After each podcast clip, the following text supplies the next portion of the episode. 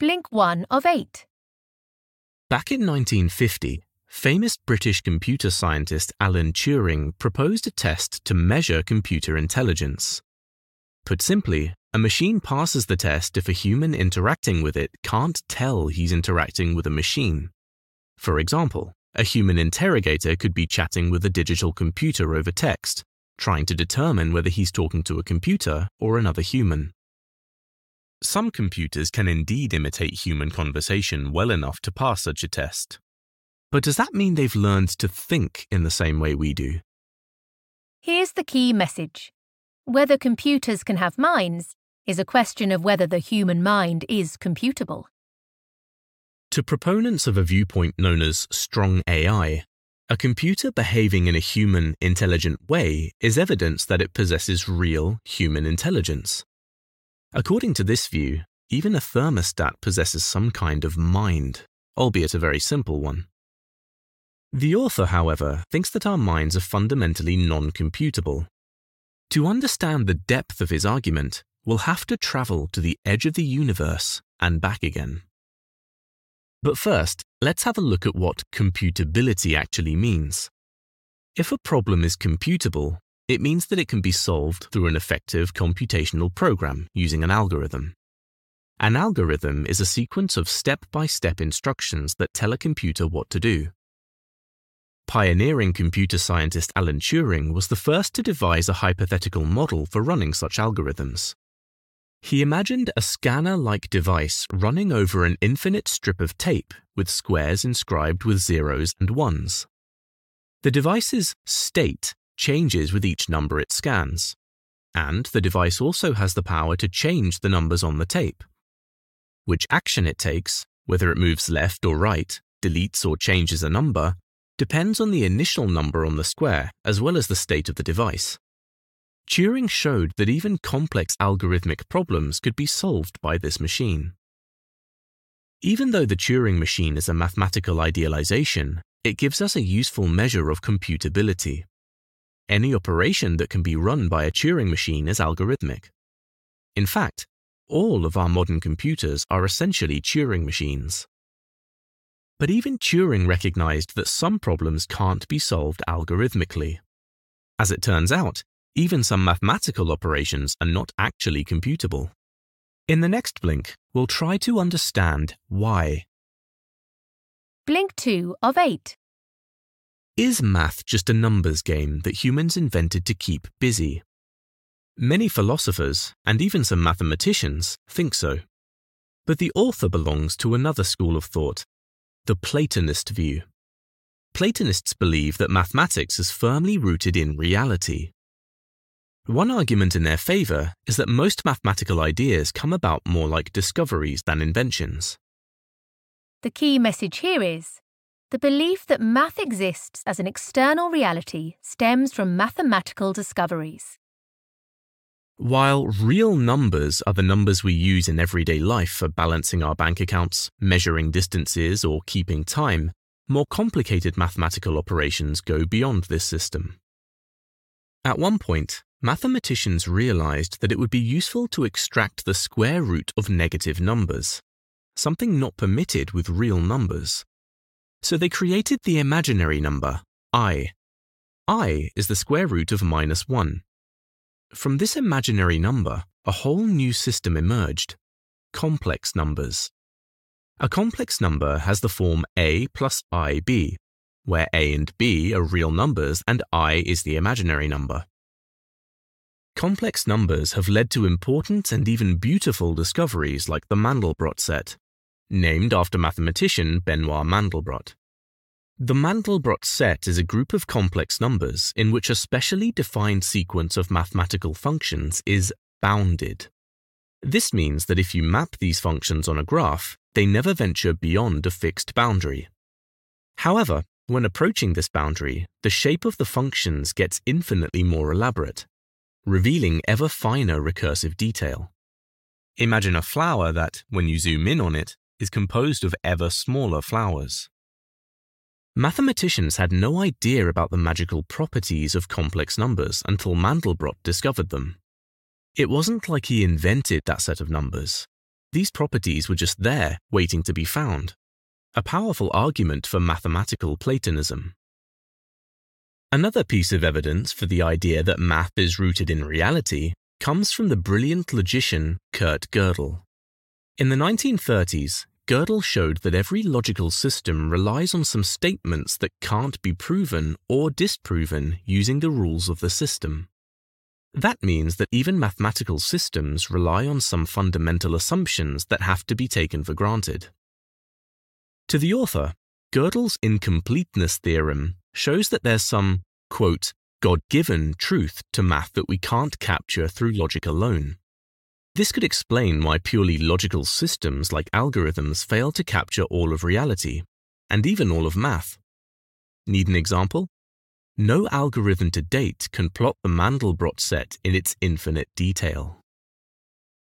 Blink 3 of 8. Long before the advent of modern science, the ancient Greeks came up with some pretty good theories about the geometry of physical objects. But it wasn't until Galileo started thinking about gravity and energy in the 17th century that we really began to understand the principles that govern our world. A little later, Isaac Newton worked on Galileo's ideas into three essential laws of motion. The first one says that an object will remain at rest or continue in motion unless it's acted on by an external force. The second says that an object's change in motion is proportional to the external force that acts on it. And the third law of motion says that the forces two objects exert on each other are always equal. The key message is this the classical theories of physics do a marvellous job of explaining the world. Isaac Newton's 1687 masterpiece, Philosophiae Naturalis Principia Mathematica, cemented the idea that with a few basic mathematical principles, we could predict how things in the real world will behave. From this basic scheme, all other major theories of classical physics developed. In the 19th century, James Clerk Maxwell presented a set of equations that underlie the behavior of electric and magnetic fields, as well as light. These Maxwell equations were hugely important in the development of modern technologies such as radio, electric motors, and wireless communication. Moreover, it was Maxwell's assertion that the speed of light is fixed that led Einstein to develop his theory of special relativity. Einstein showed that if the speed of light is fixed, then our measures of space and time must actually be relative. Or, to put it the other way around, our experience of distance and time is relative to where in the universe we find ourselves and how fast we're moving. To illustrate this, imagine twin brothers. One twin boards a spaceship to travel to a distant star at near light speed, while the other remains on Earth. According to relativity theory, the space traveling twin would still be youthful upon his return to Earth, while his brother would already be an old man. Einstein later expanded this into his theory of general relativity, which, on top of acceleration, also takes into account the effects of gravity on spacetime. All of these theories have greatly contributed to our understanding of the universe. But, as we'll see in the next blink, they lead to a pretty rigid worldview. Blink 4 of 8. We can safely categorize the tried and tested theories of classical physics as superb. A superb theory of physics can explain a lot, and does so accurately. It also has a certain beauty and simplicity. Take, for example, Newton's three laws of motion, which elegantly explain how objects behave here on Earth, and predict the motions of distant stars with relative accuracy, an accuracy upon which Einstein's relativity theories improved. Moreover, both Newton's and Einstein's ideas have been verified by our observations over and over again. Most contemporary theories of physics have not quite reached the superb level. Some of them are tentative at best. Others prevail because they're useful for our understanding of the world, even if they can't be verified, such as the Big Bang Theory. The key message here is classical physics suggests a deterministic universe. In due time, physicists might find counter evidence to many of the new theories, or come up with more elegant explanations for why things are the way they are. But the classical theories seem to be here to stay. and they present us with a pretty clear view of the world. Let's briefly recap what classical physics has taught us. For one, it gave us the concept of space-time, which is the multidimensional arena in which all of physics plays out. In this arena, physical objects behave according to precise mathematical laws. The objects include particles, but also fields, such as electromagnetic or gravitational fields. Classical physics teaches us that if we know the mass, position, and velocity of any physical object at any given time, we can determine its mass, position, and velocity for all later times. It seems that anything that happens in the future is completely fixed by the past. This idea lies at the core of the philosophy of determinism. All superb theories of classical physics lead us to a deterministic worldview. The implications for the human mind are quite depressing. How can we have free will if everything that happens is already fixed by simple physical reactions? It's also easy to assume that if our brains behave according to a few simple physical principles, it shouldn't be a problem to simulate this behavior with wires and electrodes. But it's important to note that even if the human mind is completely deterministic, that still doesn't mean it's computable. For example, one can imagine a completely deterministic world that is still complex enough to be functionally non computable. And luckily, determinism isn't a done deal. Because since the 1920s, another area of physics has been rocking the foundations of our classical worldview. Blink 5 of 8. For a while, it seemed that the classical theories of physics, such as Newton's laws of motion, had the power to explain the whole universe. But when physicists began observing the behavior of molecules, atoms, and subatomic particles, they were shocked. These small particles didn't behave in a classical way at all. Take, for instance, protons, photons, and electrons, which often change their position and motion in completely counterintuitive ways. Sometimes they even seem to exist in two places at once, this random movement underlies many properties of physical materials, as well as physical processes such as freezing and boiling. And so, around 1925, physicists had to come up with a new set of theories to explain the strange behavior of the particles that make up our world. Here's the key message Quantum mechanics is characterized by uncertainty, indeterminism, and mystery and it completely changed our worldview. One of the most famous experiments in quantum physics is the so called double slit experiment. In this experiment, quantum particles called photons are fired through a wall with two narrow slits and onto a screen behind. Even though they're considered particles, the photons behave like waves when they pass through the slits. Not only do they deflect in random directions, but they also cancel themselves out in some areas, while enhancing each other in other areas. Because of this, they hit the screen in a characteristic striped interference pattern. The strange thing is that the wave-like behavior doesn't seem to be an effect of multiple photons working together. Instead, each individual photon seems to behave like a wave all on its own. When only one slit is opened, the photon travels through like a tennis ball you'd throw through a hole in the wall. But when both slits are open, the photon seems to pass through both slits and then interfere with itself, as indicated by the interference pattern. Even stranger is that as soon as scientists try to monitor the paths more closely, the photon suddenly behaves normally, passing either through one slit or the other. The implications of the double slit experiment are head scratching. In the quantum world, different alternatives seem to coexist simultaneously, and particles can be in two places at once. And on top of that, our measurement seems to affect how the particles behave. It seems that the determinism that classical physics has led us to doesn't hold at the micro level. As we'll see, this leaves us with many confusing questions, but also some amazing possibilities. Blink 6 of 8.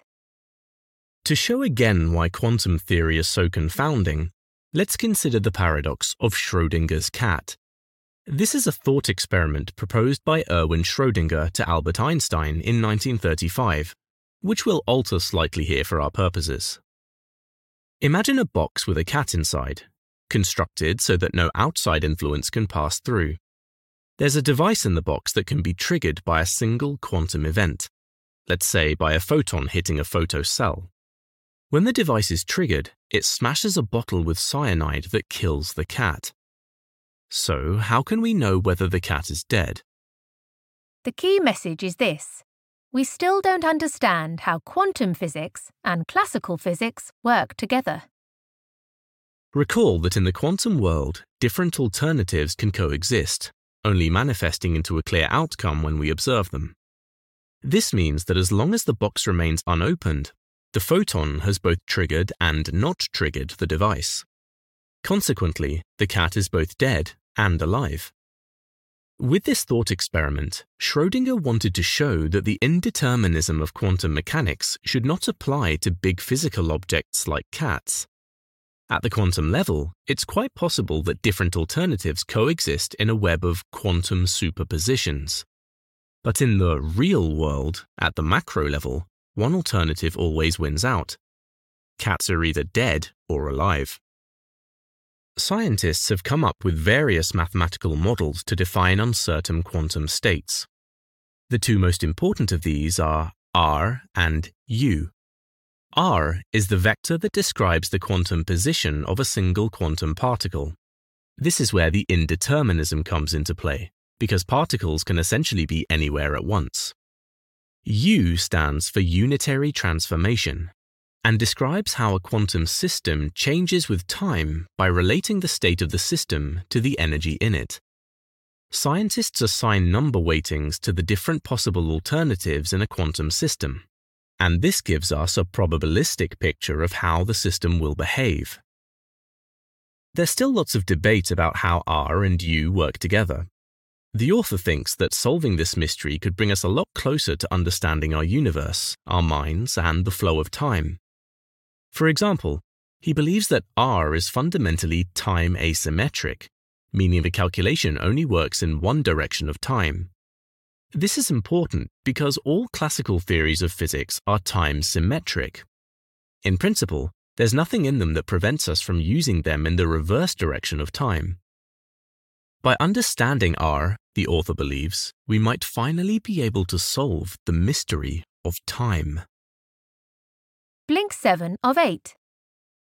What does all this have to do with the human mind? Well, it means that it's very likely that our minds don't operate in the strict, deterministic way that the classical worldview suggests. Indeed, the author believes that quantum mechanics plays a crucial role in the way we think. Let's take a closer look at how our brains work. The human brain is an organ of incredibly complex design. On the most basic level, there's a large inner region of white matter that sorts and relays signals, and a thin outer surface of grey matter that processes them. The outer surface is called the cerebral cortex, and it's where higher cognition and complex computation take place. It's much thicker in humans than in other animals. The key message here is our brain's design is much more complex than that of a computer different parts of the cortex take on different tasks. For example, the visual cortex at the back of the brain processes what we see. Other senses also have designated areas in the brain. Our sensory organs pick up signals from the outside world, and nerve cells relay them to the cortex for processing. Finally, all the information is combined in the frontal lobes, the part of our brain that makes plans and executes them. For example, the frontal lobes can send out signals to our muscles to get us moving. The brain passes along signals through specialized nerve cells called neurons. When a strong enough signal reaches a neuron, it becomes electrically charged. This electrical charge runs along the length of the neuron until it reaches the synapse, a small gap connecting the first neuron to the next one. The first neuron then releases certain chemicals into the synapse that either excite or inhibit the next neuron. On an abstract level, this isn't so different from a digital computer. There's an input signal, some information processing by small connected units, and finally an output signal. And neurons transmit signals through an all or nothing principle. They either fire or they don't. This is similar to electrodes in a digital computer. There's either an electrical pulse in a wire or there isn't. So, in principle, it would be possible to build a computer out of neurons. But what about the other way around? Well, this is where it becomes tricky. Neurons can have hundreds of thousands of synaptic connections, which are connected in a much more random and redundant way than most electronic circuits. And these synaptic connections seem to be constantly changing. This is what allows for our brain's plasticity. Our brain can change within seconds based on our actions and experiences. Ultimately and mysteriously, these myriad changing connections give rise to a single consciousness. How can this be? Blink 8 of 8. We know a great deal about the structure and function of the brain. What we don't know is how all these different, complicated, parallel processes give rise to our consciousness. This is where quantum physics could come into play. There's at least one spot where quantum effects are directly involved the retina. Under the right conditions, a single photon hitting our retina is enough to trigger a nerve signal. It takes about seven photons for us to become aware of them. This means that there are at least a couple of nerve cells, namely those in the retina, that can be triggered by quantum events. Couldn't this be true for other neurons in our brain? Here's the key message Quantum physics may play an important role in human consciousness. If the brain is indeed composed of neurons that can be triggered by single quantum events, what does this mean for the way it operates? Well, for one, it means there's much more indeterminism, uncertainty, and mystery at work than proponents of strong AI would like to believe. Perhaps the many parallel activities of our brain can be linked to the parallel alternatives that coexist in the quantum universe. Alternatives that only resolve when the quantum state of a particle is observed. Perhaps this act of observation is what we perceive as consciousness. Conscious thinking, at least, seems to be all about resolving alternatives that previously ran in parallel. This seems to happen in a decidedly non algorithmic fashion, perhaps with the indeterministic nature of quantum particles playing an important role. This would explain why mathematicians have a sense for truth in mathematics, even for ideas they can't prove algorithmically. Many famous mathematicians have described how great insights came to them in a flash with a feeling of complete certainty. The author believes that in such moments, the mind comes in contact with some external Platonic reality. Like the author, many mathematicians also describe their thought processes as non-verbal, and instead as visual, geometric, or completely abstract.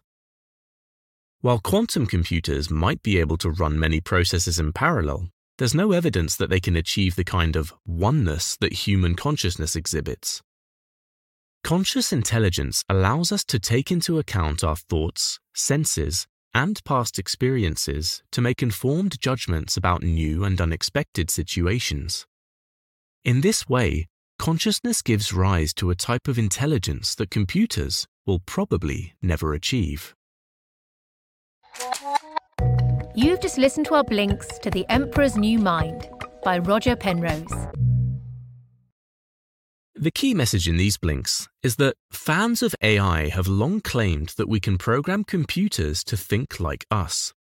But there's much more mystery at work in our brains than we can currently account for. Classical physics has given us a deterministic picture of the world, but more recently, quantum physics has shown that the subatomic level of the world is characterized by indeterminism and uncertainty.